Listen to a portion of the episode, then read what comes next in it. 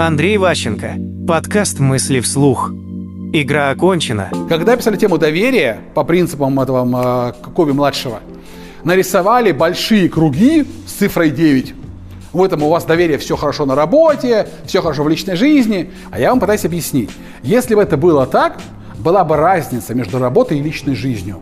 Большинство тех, кто сделал круги, нарисовал одинаковые цифры в личной жизни и на работе. Этого в принципе быть не может. Не может жена доверять мужу так же, как начальник ему доверяет. Это в принципе разные типы доверия. Это просто говорит о том, что люди разницу не видят, ее не понимают. Мы разные. Работа отличается от личной жизни принципиально. Нет карьеры в свадьбе, в жене. Ты женился, все, game over. Карьера закончена, все. И там нормально, что доверие жене большое. Там 10 баллов, пожалуйста, все нормально. То есть доверие в личных отношениях может быть очень большим. Очень. Но доверие на работе всегда имеет потенциал развития. В этом принципиально разница, что работа не постоянна. С работы могут уволить.